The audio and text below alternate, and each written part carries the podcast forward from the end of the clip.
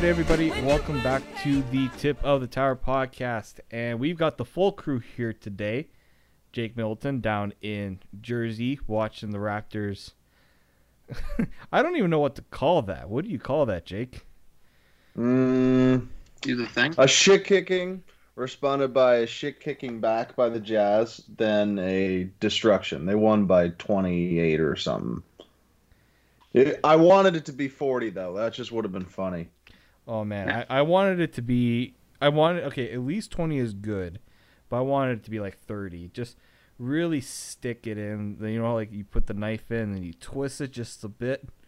Well, that's what I wanted, but beggars can't be choosers at the same time. And back to the podcast this week, Austin Owens, fresh off his trip from Calgary.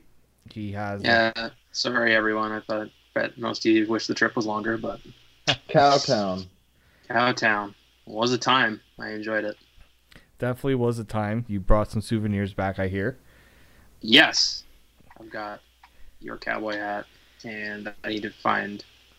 I've got something for Jake as well, but Oh, Whenever Jake makes his way back up to uh, the Great White North. yeah, We do have. So we were going to talk quickly about the Raptors, but we do have Jake on a bit of a mission right now. Jake, uh, what's this? A week ago, you asked us. He's like, Yeah. I need to find a red Kyle Lowry autographed jersey. yes. I thought simple enough. You know, there should be some places There are are. I found one in the entire United States. Yeah, it's I I can't believe it's not that prominent of a of an item. Um, Yeah. Trying to find one a that's actually a legitimate jersey because we had found and, it. and, and looks and has the new color scheme because I saw the one I saw was a red one, but it was the Raptors like pre Messiah Raptors jerseys, which just looked so ugly. oh yeah, they were bad. Yeah, they that jersey didn't look right, and that's why I didn't want to share with you at first, especially that price. Like that didn't seem right. So, uh, just you got to be very careful, people, when you're looking for jerseys online. Jake's uh, Jake has got a bit of a collection. I don't even know if we can see it. Uh, you'd have to turn it. I have I have uh, three signed ones. Not a big deal. Not a big deal. Got a, a got a signed Kawhi picture. I have a Carmelo Anthony jersey, a signed Team Canada one, and a Matthews jersey. nice. Pretty good. Pretty good. Yeah. Um, so it's funny. So the last time Jake and I took the reins, uh, this was the night that Mike Babcock was fired. Austin was. Let's just say you were in an array of emotions at the time. Uh, Oh, I was. Yes. I don't really. If you want me to just go off on a tangent here, so I did not hear about the Mike Babcock news. Um, for any of you that aren't aware, I don't know if I've ever brought it up on here. I've been working on contract with the CFL. I've been down in Calgary for the past week, doing work with them on the Grey Cup. Which, if you haven't gone to a Grey Cup, I have now learned go to a Grey Cup. It is incredible. Quick plug for the league there. Shout out to everybody.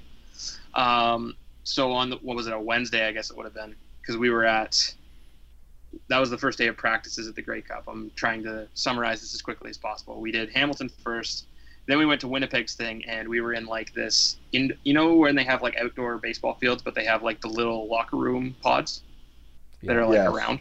So we were in one of those. That was like our center for the media for the day. And I had a couple guys around me that were all Leaf fans, and I get a text from Dave that says, "Leafs fired Babcock." or something along those lines. Babcock's fired. It's like, oh, all right, sounds good. And then I get, so I know it's big news because my girlfriend texts me and goes, "The Leafs fired Babcock." She doesn't really. She only watches hockey when I have it on, so that's how I knew it was a big thing. Um, so yeah, I was in the middle of practice, and everybody at the table was sort of like half doing their job, and half looking up Babcock stuff because we were all like, it just dropped out of the middle of nowhere. It was like, it would have been like four o'clock your time, our time, I guess, and then two o'clock Eastern. Yeah, no, Like yeah, that? it was about no, it, it was like it was like four thirty Eastern. Yeah, it was. Yeah, It was during. I know it was during Overdrive, and then Yeah. kind of just changed their whole Overdrive uh, show. That's for sure. Yeah, their reactions were pretty hilarious. How like nonchalant they were. It, it, I mean, th- this is the thing, though. I mean, we, we kind of talked about that. It was sort of writing on the wall in a way, which is interesting because we never thought it was actually going to happen this year. And man, now now people are saying why didn't it happen earlier? Because now you look at the team and you're just like, this is not the same Leafs team under Sheldon Keefe. Is it safe to say? No, the, I, it's been weird. I mean, Freddie looks completely different. I, I, I mean, I didn't watch the game Saturday. I just was busy doing other things. But um, no, I mean, they look a lot a lot tighter defensively, which is kind of ironic. It seems like it seems like they also play with the puck a lot more, which is probably true. Um, but yeah, it looks like they just offensively they've gotten unleashed. Like a lot of different guys have looked just so much better. Like, like Mikheyev, he was kind of in hiding for a little bit there. Um, had a really hot start and then he kind of slowed down. But I mean, the two guys that have come out the biggest out of it, it's it's Tavares and, and Tyson Barrie. They've looked like completely different guys. Both of them have been unbelievable. No, I think the big thing with um, with it is Sheldon Keefe is kind of taking the reins off a little bit. Like we we sort of had an idea that Babcock was a coach that liked control and liked to dictate the narrative and wanted certain things to be done a certain way, so he would you know have the, the reins on the guys. Sheldon Keefe pretty much just sh- took the chains off and says, "Boys, go and play." I mean, you're right, Jake. With Tavares, he looks he looks totally different. In, in offensively, I think that he's still giving the same effort on the defensive side, maybe a little bit more. Um, but he's playing more. He's got, I think, uh, Mikheyev works with him on that left side right now with uh with Marnero. That's I think that's something that's not being talked about right now, Austin. They're doing all this and Mitch Marner is out. That's a big offensive contributor not in the lineup for them right now. Mm-hmm. Yeah, imagine this team with Mitch Marner, and just to add on to the point with just the team looking different under Keefe. I, I said before I was gone from the last podcast that it looked like this team just had quit on Mike Babcock, and I think there was a quote from Cody Ceci that pretty much confirmed that.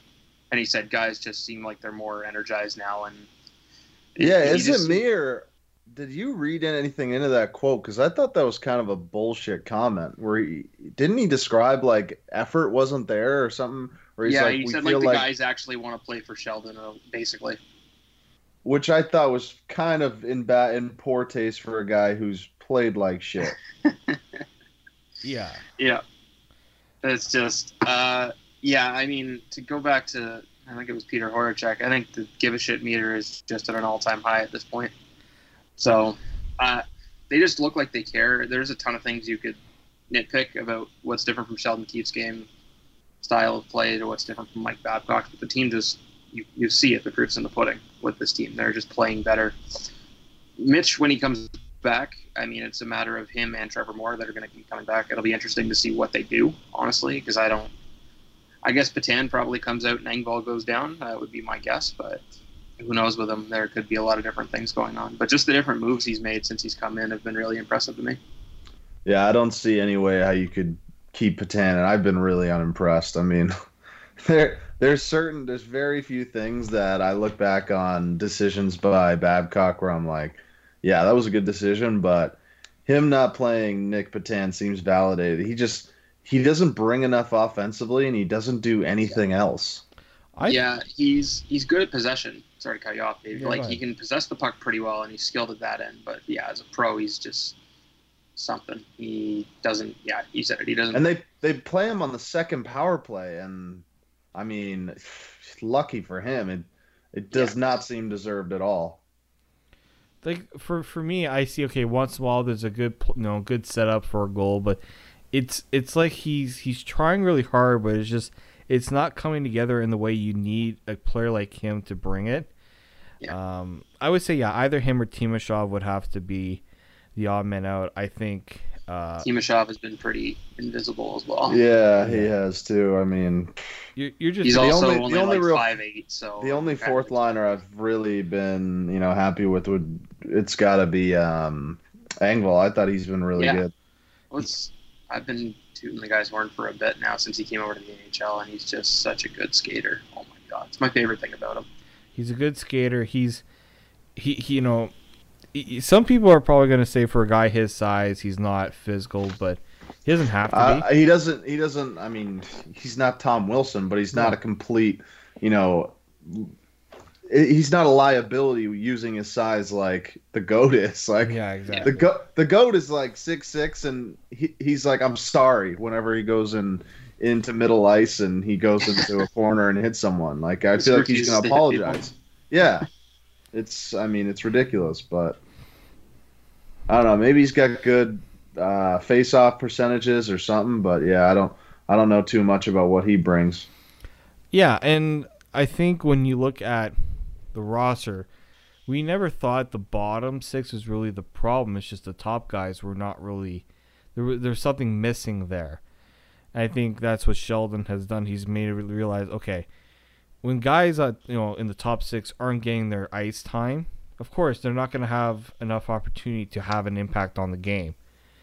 And Jake, I think you mentioned it a while back when we were complaining about some of the things Babcock was doing. You said a shit like adding another minute and a half, two minutes, especially of ozone time, is going to make a difference for these guys. I don't know if it was you or Austin that brought this up, and I feel like probably. and I, f- I feel like that that's significant. That's what this is the thing. This is what every other team in the league is doing who has a star player. Yeah, like the other night, Leon Draisaitl played 29 minutes. Which is just stupid. I mean, Yeah, you want to I- go on my daily Edmonton rant that they're No, playing I- I mean- they're playing those guys 29 minutes a game because Zach Kassian's their Yes. third best scorer. It's just what they have to do. I mean, it works for them. Good for them. Yeah. In the They're long top of the term, division. You can't in the you in the can't- long term, is that going to work? No. No. Unlikely. Um, but I mean, you can't fault them. Like, it, would you? I'd rather have them playing 30 minutes a night than I don't even know who their fourth line is. Like, n- name random fill in blank. Like, I, I I, feel don't. like there's a guy named Chase. There's a 91. I don't know. Yeah. Tomas Jurco was there at one point. No, that doesn't sound right. he got waived. I thought. Yeah, I don't know. I feel like he was on the Blackhawks, but that might have been last year. I don't remember. Uh, yeah, name me somebody that's not Nugent Hopkins, McDavid, Draisaitl on that forward core, and Kassian. I already said so. Juju Khaira is the only one I can think of. Yeah, I'm. Uh, I'm a fan of him. I think he's a good player. He's a good bottom six guy. Yeah, as like a fourth line yeah, player. like, but- no, I'm not yeah. saying there's a problem with him, but I'm saying that's the only other guy I can really think of on the Oilers right now. Sam Gagne is playing on with them right now. This is Jesus, he is. guy- I uh, know he was on the team. I just didn't. No, know. he's been playing. I thought he was in the Marlies. No, he. No, So he got traded from uh, from Vancouver to Edmonton for. Oh, who's uh it was another fourth line. Like, no? Who's the guy that they traded for uh, from New York for Strome? oh, it was uh, Spooner. Yes, I'm pretty sure it was Spooner. They traded. Spooner to Vancouver, and Vancouver traded them Gagne. I'm pretty sure that's the deal. You turned Jordan Eberle into a player you already had. Yeah. Um.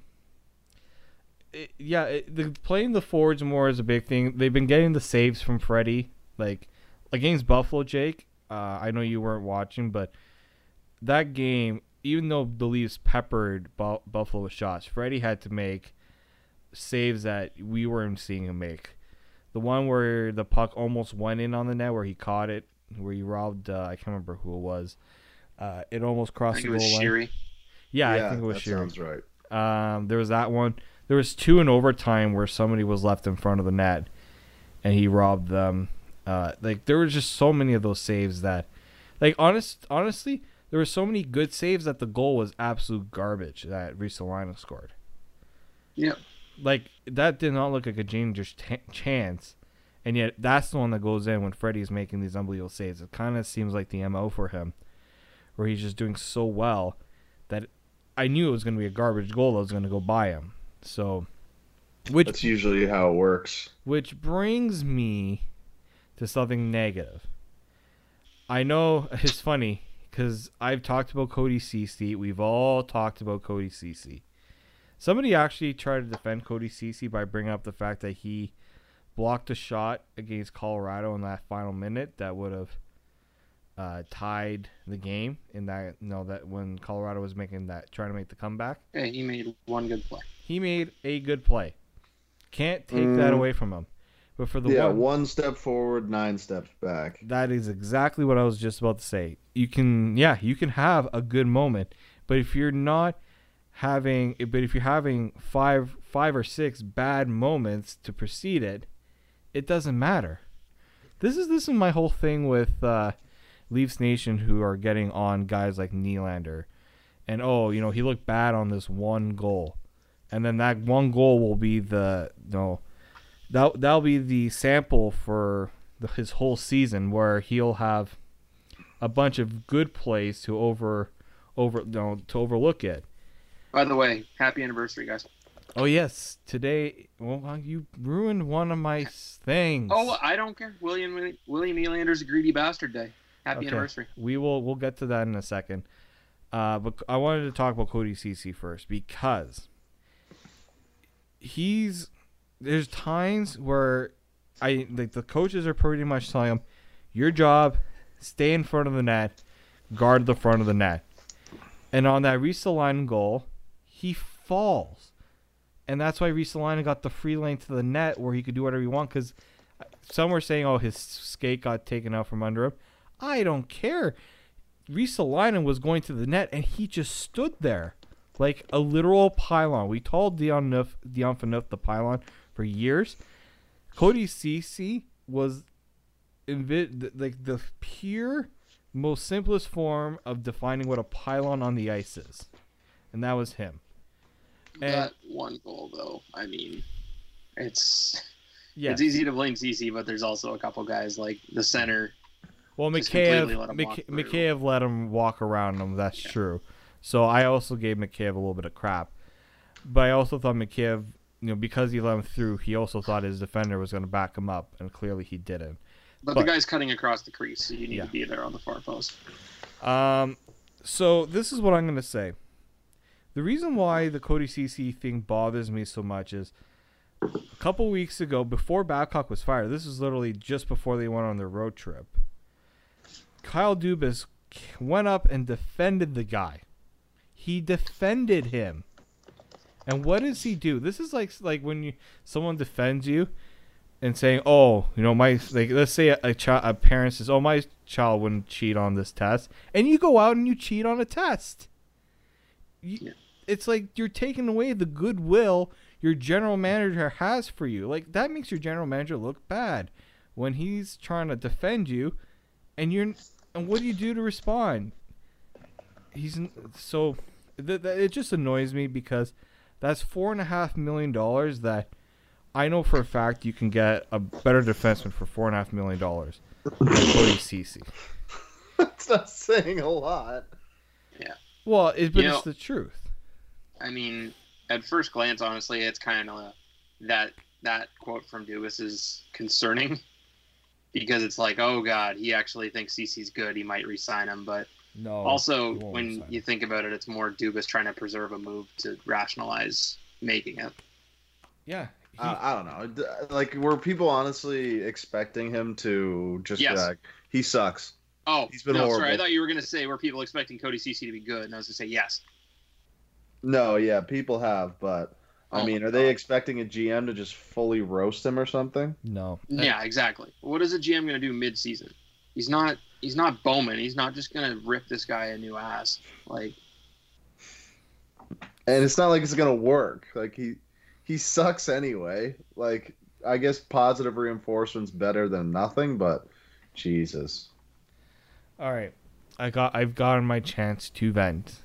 Now, let's now bring up the fact that on the as we're recording this, we're recording this Sunday night. Around this would have been four hours ago. We would have gotten word that William Nylander had signed his deal. Uh, because I literally came down to the wire. I was working. it that came day. down to 4:59 on December 1st, 2018. Oh my god! I just that. I was going to see a college hockey game when I saw that. I was on a train. I'm like, oh wow. Yeah. And when he signed that deal, we all know it was a six-year de- six-year deal, correct? Right, Yeah. correct me if That was the moment Nick Kypreos' heart broke. Yeah. Well, a lot of people's heart broke. Um, None of them over under the age of 30. yeah. Uh, so yeah, Nylander agrees to the six-year deal. We know what happened the rest of that season. Wasn't very good. Now he's up to ten goals, so he's well on his way past the totals from last year. So He's not- already passed it. He has Yep. to be. He's 10. Last year he had 7. He's well on his way to passing the points total he had last year. What has so what was it just simply something just wasn't right when he came back and he wasn't able to regain whatever confidence was shot or what do you think it was now that you, we've seen him play? I think it was the Uh, fact that he didn't play any hockey games. He just. I, he I think it was that. I think you know he kind of felt he probably felt a lot of pressure just uh, the beginning of the beginning of the season, tr- having to live up to that, and they were playing so well. He kind of was jumping on a moving train, and and I mean, especially if guys where you know they make their bones on scoring goals. Like he's not a guy where he's going to make a great defensive play. He's not a guy who's going to you know chip in uh, by you know fighting someone or you know roughing someone up or something like that. He his all his contributions are on the goal sheet. And I mean, if you get into a shooting slump, I I mean, I've I've played before. I've been a guy where basically your entire confidence has to do with if the puck's going in. Doesn't matter how it goes in, but if it doesn't go in, you feel like you're just snake bitten and it and you know it just adds up. You put more and more pressure on yourself, and that's probably what happened for him. And so like a reset was I think very necessary and I mean it's it- let's just say it was a good thing that he started scoring um, early on, but it's nice that he's sort of you know getting a streak going because you know he's always going to be one of those players that's streaky. I mean, no player in the NHL, unless it's you know McDavid or Kane or or Draisaitl, scores one or two points a night. That just doesn't happen. Most guys have ten points in six games, then three and ten games, and then thirteen and eight, and stuff like that. It's all about you know, surviving streaks, cold streaks and hot streaks, and he's no different. Yeah, I, I, I do agree that I think, you know, he's not a guy, as Jake mentioned, will score every single game. It there's not many players in the NHL that do that. The NHL is big on the stars having 10, 12, 14 game point streaks. We were just talking about it. Um, I was talking about it with someone I worked with. That Patrick Kane, I think, had a 16 game point streak. But like for He Patrick, like, did I didn't I did I read this correctly? He had like thirty points in November or something ridiculous. Uh, he was the second star. Um, McDavid was first. I actually can look that up because Patrick Kane was the, as per NHL standards was the second best player in the league. Um, but the problem is, is the Blackhawks just haven't been as haven't been great. That he, And he he was the third star, by the way. he was the third. Oh yeah. Yeah. Um. Yeah, because second star was MacKinnon. My bad. Yeah. So uh, Patrick Kane had holy He had crap, twenty four points. 24 in- points in, in 15 November. games. And he had six six game goal streak. Yeah, he was one of uh, actually he was one of my NHLPA players of the week uh, a couple weeks ago. Uh, I He- mean, that- he's insane. I mean, he's also a he's also a former first overall pick. That's what you expect from him. William Nylander was a was what eighth. eighth. yeah. What he's doing, it's pretty good for an eighth overall pick. Especially considering he doesn't know now he's getting first power play time, but for the good part of the season, he wasn't the first power play guy. He wasn't he wasn't really hitting the net at times too. We were talking about that. He's a rough time the. Let's just get that out of the way. Yeah. So I think he has shown that, you know, he didn't have the goodwill that other guys may have had um, from Leafs Nation, but I think he's shown that he is getting on the right path. And look, whether you love him or you hate him, you got to be happy the fact that Dubas did not listen to any idiots who said he has to trade him. He has to trade him. especially at the time where he was playing so badly. Yeah. A declining asset. Why would you ever do that? So I don't know. I, I, I tend to be one of the one of the few that you know is um, pretty even keeled with players. I don't get you know too high on him and too low. I mean, it's all about what your expectations are. I mean, if you're really going to be someone who's so narrow minded that you're like, oh, he didn't win that puck battle, or um, you know, he didn't he didn't he didn't check that guy through the boards, or he didn't face wash someone, then you're an idiot. Like you're looking at you're looking at something that's just never going to happen. So you're you're just basically always negative, and nothing will change your opinion. And if you just sort of embrace players for what their roles are, like he's a guy that is offensively gifted, he's gonna you know score goals, he's gonna get in uh, chip in on the power play, and that's what he is. I mean, you're not looking for him to win faceoffs or anything like that. That's not his role. No. So if you have expectations or what you're expecting out of him based on his contract is for him to do that, then you're going to be mistaken. But I mean, if you expected a guy to, you know, score 65 points, you know, maybe score 30 goals, then you know he seems to be right on track for what it is. And I mean, I, I love how people throw around ridiculous comps that aren't even comps. You know, guys like Nathan MacKinnon, uh, Pastrnak, Barkov um, guys who, if they were renegotiating contracts, would probably be about five million above where they're at right now. Then that's that's your that's a you problem and not a him problem.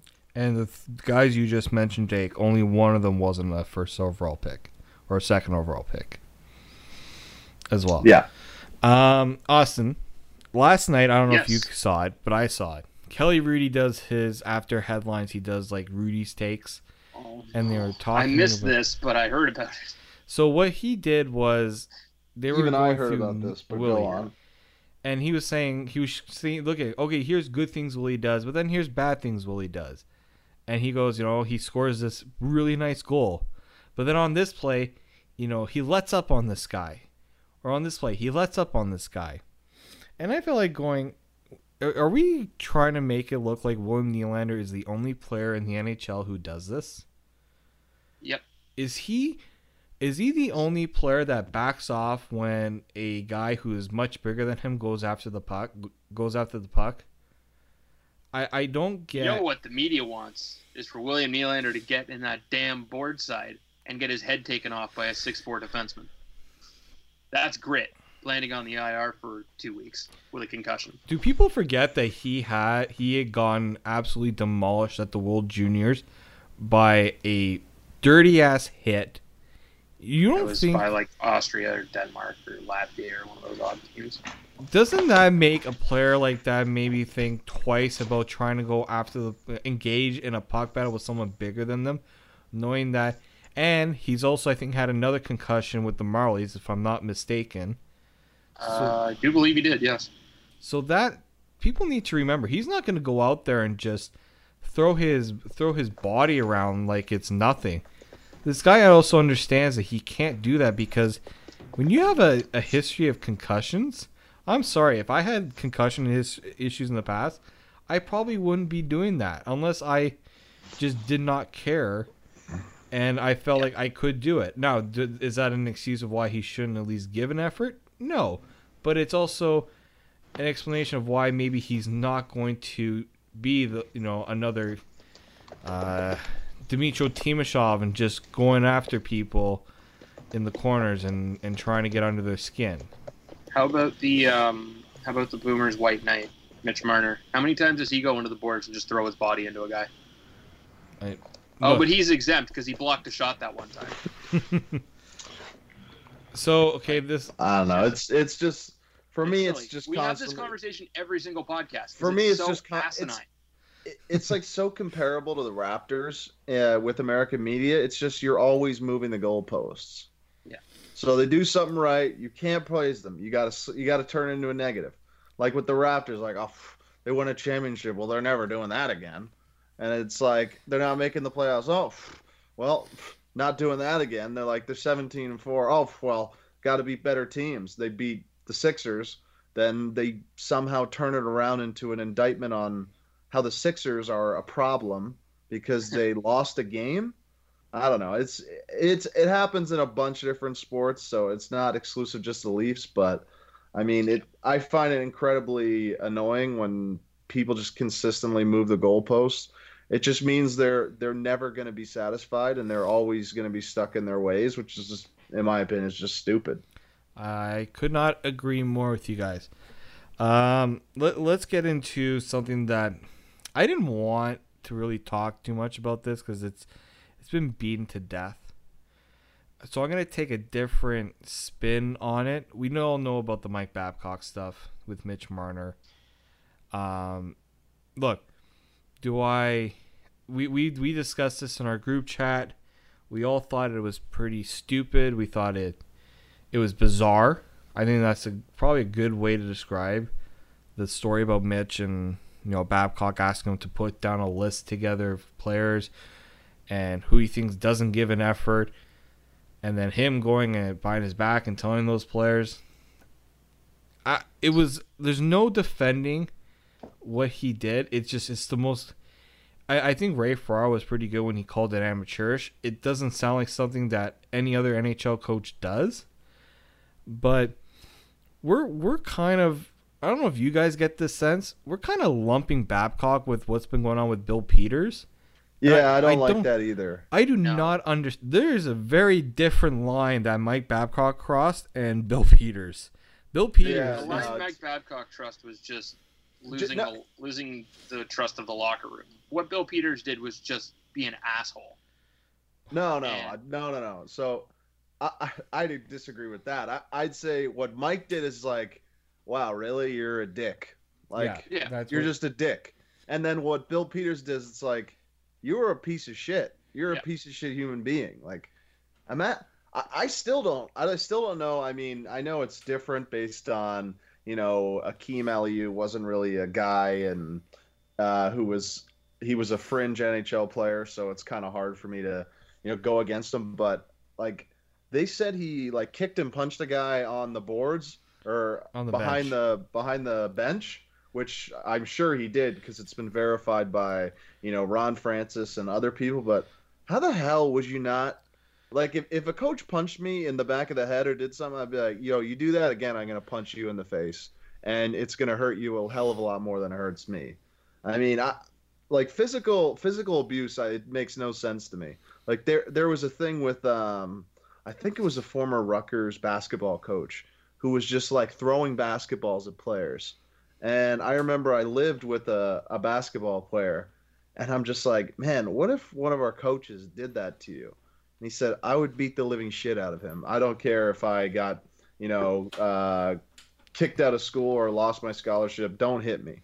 Like, I'm fine. Say any word you want. Like, that's sports. That's just life in general. As long as it's not, you know, racist or something that is like so offside fine. You know, use any curse word you want. Don't use, you know, uh, you know, racial slurs or anything like that. But like physically hitting someone is so such bush league.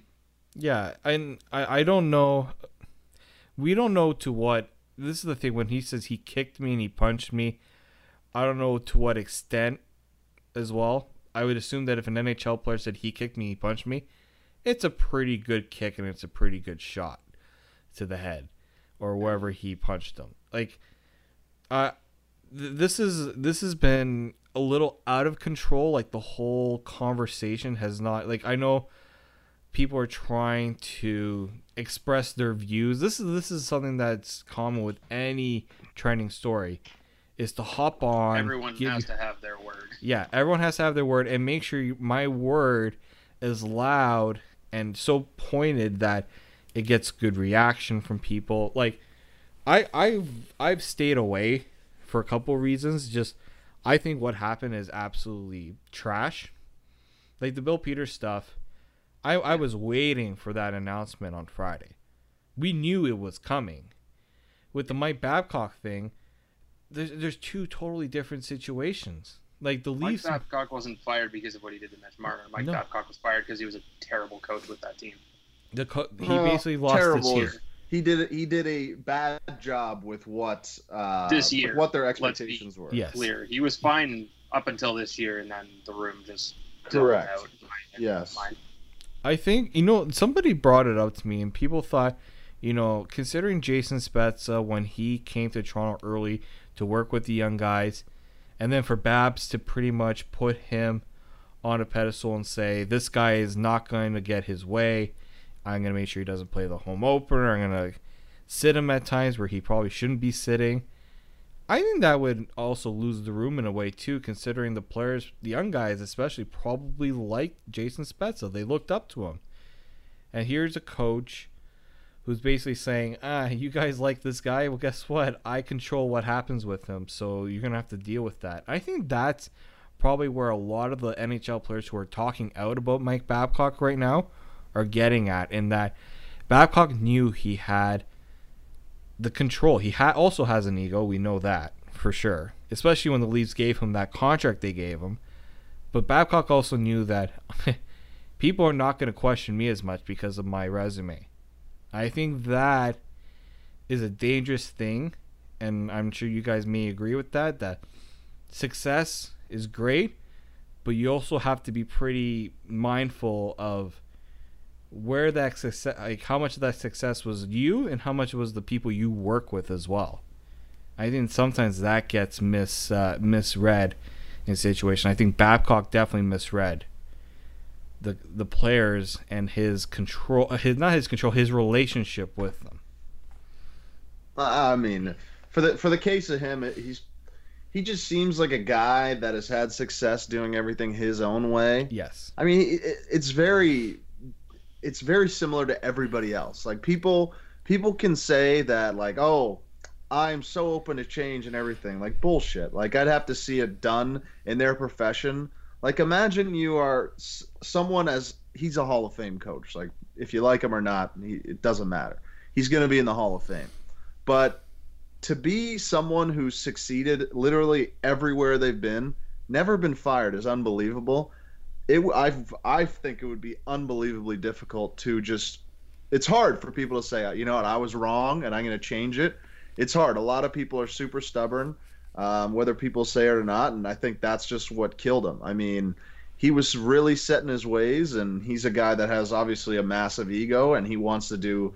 He, he he'll either do it the right way or he'll do it his way or he- he'll lose, and I think that's where he kind of went, and the players kind of players and I think management kind of looked at him like, all right, you're not even trying. I mean, look at the Dubas quotes from I think it was at the MIT Sloan Analytics conference where he said if you don't have you know two employees who are supposed to be working simpatico with each other, it's just never going to work. Yeah. And it's just it's true. I mean, it's a perfect uh, representation of how you know that relationship between those two worked, and I never thought it was going to work. Um, just based on you know the differing ideologies and and how both of them had completely different ways on how they viewed uh, winning a championship. But I mean, in the end, it doesn't really matter. But No. I guess we'll see. We'll see where it goes. If uh, they can make it to the playoffs and get past round one, it's deemed a success no matter what.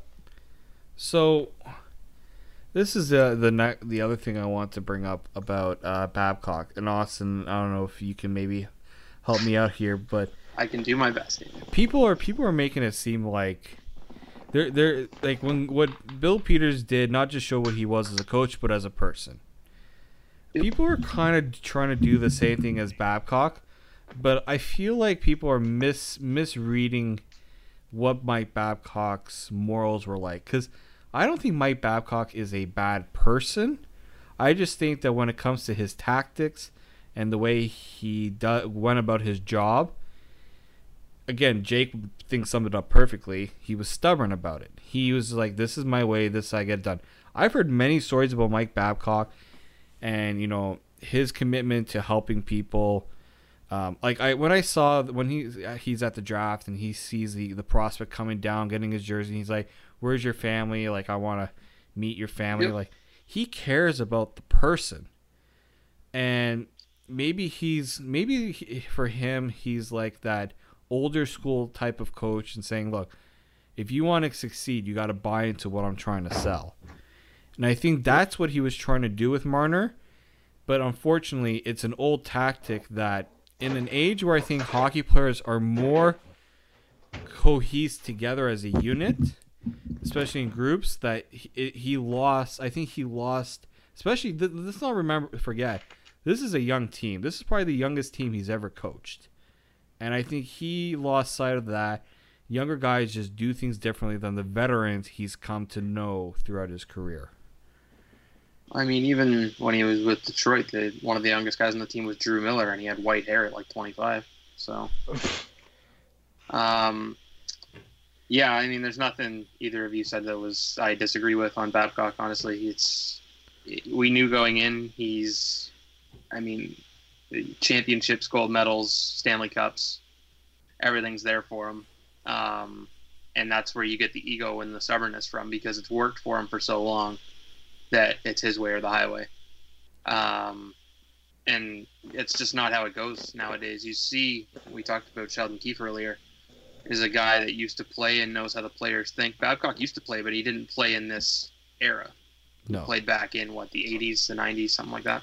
Well, he never played in the NHL. He's no, he, played college and then got into coaching. Well, yeah, I, I just think you know Keefe has been working with a lot. Like he is better equipped to know how the current roster is because he's worked with these guys. He's been through every rank, junior, AHL, and now in the NHL, he realizes these guys aren't like. Look, we know the NHL is different than the AHL, but the players themselves are not very different. And I, I also look at the fact that people are just like, "Oh, you're gonna bring a guy from the AHL who doesn't have the experience of Mike Babcock." We look. I look at teams like Tampa when they brought in Jon Cooper who was just an AHL coach. I think he won a title in the AHL. And you see how the he, he was are. the coach of the Norfolk team that beat the Marlies in 2012. Yeah. yeah. They were unbelievable that team. So you see how Jon Cooper is like in Tampa. Uh, I'm pretty sure Bruce Cassidy was the AHL coach in Providence when he took over for Claude Julien. And he was at, Todd Reirden in, in Washington.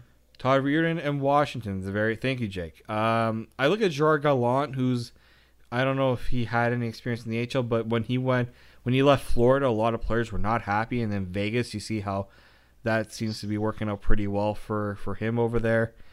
Uh, I'm trying to think of other coaches that. I'm pretty sure I wished the Gallant treatment on Babcock at one point during that road trip. Maybe it was after the Pittsburgh game. Maybe I we all I I I thought that was happening after the Pittsburgh game. And I think maybe the fact that he stuck around for another game is unbelievable. But I mean, whatever about Keefe, Just on Babcock, I mean, yeah, yeah the you saw it in the playoffs. He was outcoached by Bruce Cassidy two years in a row, badly. Auston Matthews. The fact that after the first playoff series against Boston, he had to fly out to have a conversation with Auston Matthews because he was so angry with him says a lot. Yeah, that's that's kind of weird. I'm wondering. I've I've been wondering for the past couple days if if like a story about that is going to come out, like the reasoning behind it. Yeah, I think it's got to at some I point. Think, I think, especially after um, some of the things that you know came out about uh, the the story with Marner and stuff like that. But I, we'll see. The silliest part of that Marner story was that Matt Martin was benched because he stood up for Mitch. Sure, whatever you want to believe. Yeah. I found Matt, that pretty humorous, to be honest. Matt Martin was benched because he had like one point in 25 games or something. Uh, yeah. And his what? role was not what we needed. Anyhow, Babcock, I mean, yeah, it's just, it's, Spezza's part of it. I think that's honestly one of the reasons the room was lost. And I think that's a fair point. And I remember saying, uh, I, uh, I remember saying on a podcast, I think it was Ari's, that the only way Mike Babcock gets fired is if he gets off to a terrible start. And he this is the worst possible start the Leafs could have had. And they did not look good at any point during any of those losses. They only beat bottom tier teams. And Babcock was too stubborn to ever make changes. And Keefe is the complete opposite of that. Yeah, I, I, I totally agree. And I think it's going to take some time for Sheldon Keefe to uh, to get everything going. Like it's not an easy situation for Sheldon Keefe to to be in, but I think so far he's handled it pretty well. It, um, it does know, help the situation that he's coached what thirteen of them. Oh, quite a few of them, yeah. I would say it's like the only two guys he hasn't coached that I can think of off the top of my head. Matthews, like, Marner. like the core: Matthews, Marner, Tavares, Mo, Muzzin. uh, Freddie, Muzzin, like those guys. Every single guy that's younger, Willie, Cappy, Johnsson, Trevor Moore, Engvall, Goat. I keep forgetting Uh, Trevor Moore's been injured too. Holy smokes! I'm like they're missing some guys. Yeah, Trevor Moore's been out. That's been an under the radar, and Kerfoot just came back last game from the suspension. Yeah, Kerfoot hasn't really been good since. He hasn't been great, but he hasn't been terrible. Um, so this is my my que- now the thing I got to get to. I know Jake also believes this too. The Leafs desperately need to trade for a backup goalie, guys. Yeah, Holy it's- it's- smokes! It's pretty pretty glaring. Um, Austin, I know you follow him on Twitter. I appreciate you, do. Kevin Papetti. Yeah. How, Kevin? I hate. I don't know if he's gonna listen. How in the world can you s- go out there and say on Twitter, three of those goals that Hudson left in, let in, were not his fault? Where I did the think where I'm kind did of with him, honestly, after looking back at it. uh look the, the Jack Eichel goal where he's I don't know. You you can nitpick goals all you, you want. Yeah. Like you got to make a fucking save. Yeah, Ugh. exa- there's both ways of looking at it. Honestly, I just think there's a hard case to be made that even Freddie might not make a save on that Eichel shot. That was a rip. Uh, look, this is the thing. You not every chance. The is worst, going to the be worst easy. goal were the last. Yeah, two. not every put that out. not these are guys are NHL players. Not every chance should be a goal, or not every chance should be a save. Yeah, It's, that uh, Eichel goal also. There, two guys Uh, were for, back. For and me, it's just it's just like the timing. Like yes. never Right. has a timely save. That's the issue with me. Is it's not the quality of goals or whose fault it was. The pucks in the net, it really doesn't matter. It's, it's going to count regardless of whose fault it was. But You're just like, oh my. you God. score a goal and then they Yeah. immediately come down and get some bush league chance. This is the thing I, I don't get. Look, he's an NHL goalie. I don't understand where this idea that, especially guys who have been with the Marlies, why is there this quick desire to defend them? Look, the AHL is not the Marlies NHL, are the best. but Yeah, I don't. I don't know. I, to be fair, Hutchinson earned himself an opportunity as much as nobody would want to hear that. He had like close to 95 save percentage with the Marlies after getting sent down. look, so I, I get it- one more shot. He didn't do his job, but I mean, 95 save percentage. You got to at least Yeah. give him a look, especially under the new system. I guess the Leafs thought, okay, you get it with the Marlies, you're away from the. I guarantee Babcock didn't help in that regard because we know how he is with backup goalies. Um, but th- let's be real here. In every single game, he's allowed at least four goals. This isn't just a one-off situation, and this is the part that you can't. If it's a one-off situation, fine, you can defend it.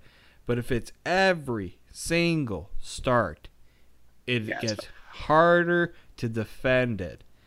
And look, do I want to see Michael Hutchinson succeed? Absolutely, because then guess what? You don't need to go Yeah. out and get a goalie. I don't like. Can can people realize that this issue is not that we don't like Mike, Michael Hutchinson? We want him to fail. We want them to go get another goalie. I don't. I We don't, don't give a want shit that. if his name is is uh, Michael Hutchinson, Kasimir Kaskisuo, uh, Maybe Andrew Raycroft the I- I- second, I as long as he stops the goddamn puck. I don't give a shit if his name is Click Clock Bling Blong. Like, it's, if you can make saves and win games, I'm fine. I don't care. Uh, but I mean, some people just have gotten an attachment to just anything that's not Curtis McElhinney is just garbage. Well, Um, yeah, well, I mean, you can't blame them. They've seemingly been right thus far. I mean, when Joseph Woll comes up, we'll be fine, but he's still probably a year away from please, being please ready. don't do So- that to a twenty-year-old. Just Yeah, I exactly. can't. It's it's the goalie curve, man. He's not going to be ready till he's like 23, unless you're a fucking like Carter Hart and you're ready when you're 18 Yeah. years old, like a freak. Uh, he Uh, probably probably needs two more years with the Marlies. Yeah, absolutely. He's not even the starter this year. He's playing behind one of Kaskisuo or Hutchinson, so he needs this year at least, and then next year at least. He's not going to be ready, no, and which is fine. I I just like this is the thing people need to understand. It's it was the same thing with Garrett Sparks. We wanted Garrett Sparks to work because guess what? We let McElhinney we put McElhinney on waivers for the damn guy. We wanted it to work, but guess what? He made it difficult too when he made the comments. You can't defend when a guy is going out and making those comments. He has no ground to stand on. at least Hutchinson is being quite frankly, he's being honest with his assessment of stuff. If you ever listen to him speak, he knows he's not getting the job done, and unfortunately, at some point, the Leafs need someone who's going to get the job done. This is the Toronto Maple Leafs, not in the past where we try to pass off Vesa Toskala, Jonas Gustavsson, uh, you know, Jean-Sébastien Giguère on half a groin. This hey, I would have take I would have taken J.S. Giguère in some of those games. Yes, I would have too. Over remember him costing the Leafs the uh, first overall pick? I'm pretty sure. No, or, that or, no no no or that the, or the... that was not him. That was Martin Gerber. If you don't Gerber, Martin Gerber. Gerber. It was Martin Gerber. Like I think the most fun I ever had with the Leafs' terrible goaltending was when they brought Curtis Joseph back and and he they put him in in the shootout that they put time. him in that one time when Martin Gerber got ejected from the game for pushing a ref. Cujo comes in, absolutely stonewalls the Capitals to help the Leafs win. By God, I don't even think they realize how the hell they won that game. Do and you remember then, the silliest part about that game, Dave? Uh, Do you remember? You remember Jake? I think you'd remember this. Back when they they used to try and make hockey tape not a thing, so they had like the stickers that were on them that had grip. Yeah, I still have one of those. Yeah. So Curtis Joseph had one of those, but he had a custom one that was his. Ti- uh, is it a tiger? No. No, the it's, uh, the it's the uh, the the mask. The, the dog. that's on his mask. Whatever it's the wolf. It wolf size. It's it's. I, oh, was it a wolf? Yeah. I'm trying to draw a complete blank. I there. thought it was a polar bear for, for no. yeah. No, no, no. So the thing was that with the his mask design on the tape, and then his fucking autograph was on the on his own tape job. That's pretty baller. That's the only yeah, only Cujo, only a legend like Cujo could pull that off. And then he wins in the shootout, coming in cold. Yeah. Anyhow. Oh, it was. It's. How about Justin Pogge? Oh, good lord. Or Michael Tellqvist. Like, guys, we're we're just be- fucking Pogge. He uh he was the goaltender on Liljegren's team during his draft year. He was with uh yeah. Rögle. Justin Pogge? Yeah. Wow. Yeah, he's still playing in Sweden. Boy. Respect, he's still cashing checks. That guy. Tellqvist was still playing in the KHL up until a couple years ago. I mean, you're not. He was like checks, the smallest goalie I've ever seen. So, Garrett Sparks. Just speaking of him, because I was looking it up real quick. A couple weeks ago, he was leading the AHL in goaltending again. He has a 250 save uh, goals against and a 924 save percentage in 13 games, and then he's got an 85 save percentage in the NHL this year. Yeah, so, so goalies are just voodoo. Just, just guys, AHL goalies. It's it's one thing good. You get your experience. Once you get to the NHL, it's a whole other thing. And this is the thing that bothers me a little bit. Hutchinson in that one start against Montreal in preseason, where Montreal iced their pretty much their NHL lineup, looked absolutely dynamite. And all of a sudden now it's like he can't he can't buy the save at the right time. I just don't get it. Um, but I think Kyle Dubas needs to needs to address it. He could have addressed it if he had picked up a goalie off waivers, a la Louis Domingue. Even in Eric, I mean Eric Comrie hasn't even been good. He's been better than Hutchinson though in the NHL. He just got traded yesterday. Yeah, for like a, a lower. Really sorry, Arby. So, yeah, that that is something that the Leafs will have to address. Uh, whether that happens. Go get Bernier. Screw it. Again, you got. I was gonna say I was gonna say one of the Pittsburgh goalies. I mean Tristan Jarry's been unreal, but yeah. like even DeSmith. I mean I, I don't know what the cost would be on them. I, I, am just I, assuming I, it would be it would not be cheap. Well, considering they'd probably have to eat money. They were even talking about trying to bring Scott Darling in because he was in the. I would, yeah. I heard. I mean, I heard. It's funny because I heard him on Spitting Chicklets maybe a week ago. Yeah. yeah. But I mean, it can't be worse, boy. right? He is. He's, he was like six six or something like that. Yeah. He's a good. Go- he was a good backup goalie. Let's not forget. He's a decent. Yeah, he was a stud with Chicago. He just had injury problems and he was just wasn't ready to be a starter. Um, Jake is Carolina happy about it. I thought something. he was good enough for him to get what nearly four million a year. Jake, what are you happy about? Uh, Pastrnak just scored against the on um, Price a fucking laser. I can't believe. Damn it, this, those bum Leafs I can't believe this guy's got 26 goals. That is. He's gonna. It's 26, right? He, uh, something like he's gonna. He might. He's pushing for 50 he, and 50. Like to be honest, he. Holy Christ, that was a missile. He just got a like a slapper from the top of the. He is so good.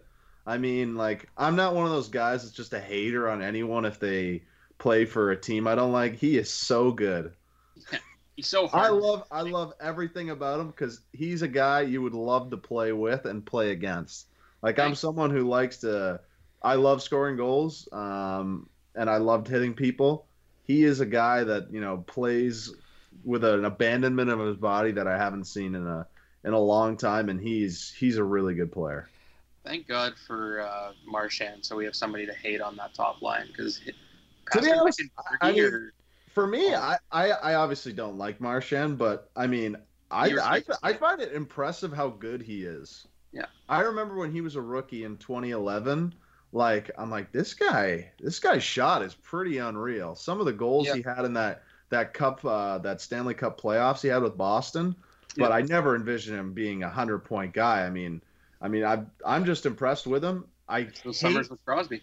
no, that the Thank thing is like Babcock for he's such one. a good he's such a good player that you absolutely despise certain aspects of his game because you're like, why are you doing that?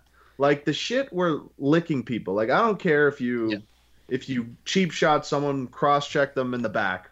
Licking guys and slew footing is just like it's just BS. It's the mean- greasiest shit in the game.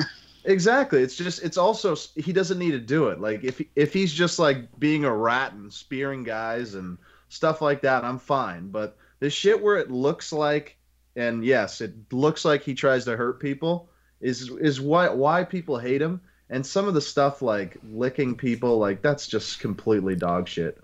Yeah, this is why I'm looking forward to hopefully Auston Matthews. Like Auston Matthews hasn't been terrible, but we know there's another gear he's not reaching right now, and he needs to lick somebody. something he, I, I, is it safe to say Oh. I don't think he's been the same player since that hit from from Dylan on the the guy from the Sharks who clonked him. Yeah, Like I mean, he like we know Austin Matthews has another gear he's not reaching. That's what I'm trying to say. I think like when you look at Pastrnak, when you look at guys around the league that are just lighting it up, I, I'm not seeing that from Matthews right now. I don't know if you guys are. I think he's happy playing with Willie, but I think at some point he's going to go up to Keefe and ask him to play with Marner. I think my, I think Keefe Uh, maybe, maybe. I might mean, think maybe. about it. th- I don't they're think that's pretty- why he's not playing well. Let's put No. that out there. But yeah. Well, Jake, do you have? a Uh, rebuttal? Yeah, I think people are kind of, you know, over they're overrating him for sure. Like people people think he's like McDavid. no, he's not. He's got like he's got like 35 points or something like that or 33 points. Like he's doing very well. I mean, I- don't know if it's just a Leafs thing, but I've never seen a fan base more dissatisfied with a player that's got like he's on pace for almost 50 goals, on pace for 95 points, and they're like, "Oh, why doesn't he do more defensively?" It's like, "What?" I mean, yeah, maybe sometimes his effort is is, you know, isn't what it needs to be, but Jesus Christ, I mean, are you looking for just like the perfect player or else they're complete bums? I mean, he scores phenomenal goals and he he always scores, you know, big goals too, but yes, um that, I but don't know. I'm not, that's, just not what my even take. I'm I think I think he's been fine. Uh, people are are have expectations that are far too high. Probably goes back to times when you know he was you know scoring 11 goals in 14 games, and they're Yeah. like, you know, maybe I'd be okay with having him or McDavid. I mean, that's just not even. That's just stupid. Yep. I I mean, I, I love Auston Matthews, but he's just not McDavid, nor nor is he. He's just not in that class. I don't think there's any player in the league that is in his class. I think he's alone at one. Then there's a second tier of just elite players like Crosby, MacKinnon, um, you know, Leon Draisaitl, and then right below them, who are still elite players, bona fide all stars, probably going to be Hall of Fame type players. It's guys like him, you know, like Ryan Getzlaf when you know he was in his prime, um, guys like that. I mean, maybe he can show that other level, but it's like he's still what 23 or 22, 23 years old. He's not even 22. in his prime yet. Yeah, That that's he hasn't even entered his prime at this point. That's very true. So, I I know I can be critical. I'm not looking at the defensive aspect. I think I've seen, like even last night on Saturday night, I saw him go back in the defensive and like he's he ha he's not loud about it. you know he's quietly a, a responsible defensive player. I don't think people realize that he makes an effort to go and strip guys from the puck when they're not expecting it. He's the silent killer in that regard. I just think, yeah, I think there's when you know he's a goal scorer, I feel like there's times where he, the the maybe he's rushing it or he's just not getting the shot that I know he can get off. Like that toe drag move of his is probably n- there's not many players in the league that can do it like him. And I'm not No. seeing it enough from him. That's just haven't my seen it a lot lately. So that that's my criticism. But we also, as Jake mentioned before, people scores like him are streaky. He might go off, and Jake might, as he said, he might go on a streak where he scores ten and fourteen, and he'll shut me up in that regard. So that's that's just basically what I'm I'm, I'm looking at uh, from Auston Matthews' standpoint. I think when Marner gets back, I think you'll see Matthews. Just, I don't think it's. I think it's a thing of defenses have to account for Marner more than Tavares with. I don't even know who he's playing with right now, Kapanen and So he's he's, Mikheyev he's playing with Mikheyev and Hyman right now. Yeah, like the defense. All respect to John Tavares, the guys he's playing with are not No. Threats unless Mitch Marner's there.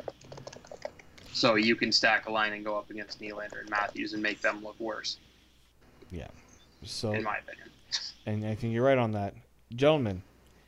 Uh, anything else you want to bring up before we end this? No, not really. I guess you kind of got it uh, all in, all into it in the Leafs for sure. Very much so. Uh, thank you, everybody, for listening to the podcast today. Austin, good to have you back. Uh, make sure you follow the show wherever you get your podcasts. Um, you know, we've uh, we appreciate any of the support uh, that we've received from you, and hopefully we get more. And uh, the Leafs play their next few games. They've got another back-to-back one up against uh, Philadelphia and Colorado. Before they, oh, I didn't even look at the rest of their schedule. Why the heck would I bring that up without looking at? They the play teams in the NHL this week. They have. Oh, here we. Um, here we go. So they got the Flyers. They got the Avalanche, and then they play against. They go and travel to play the St. Louis Blues. So by the time we do our next podcast, which I mean maybe we'll try to keep it to the same schedule. Uh, the Leafs will have played the Stanley Cup, defending Stanley Cup champions again, and we will see again how much more, uh, how much more can this team look more like the Sheldon Keefe Leafs than what we've seen in the past. So thank you guys for listening, and we will catch you next time.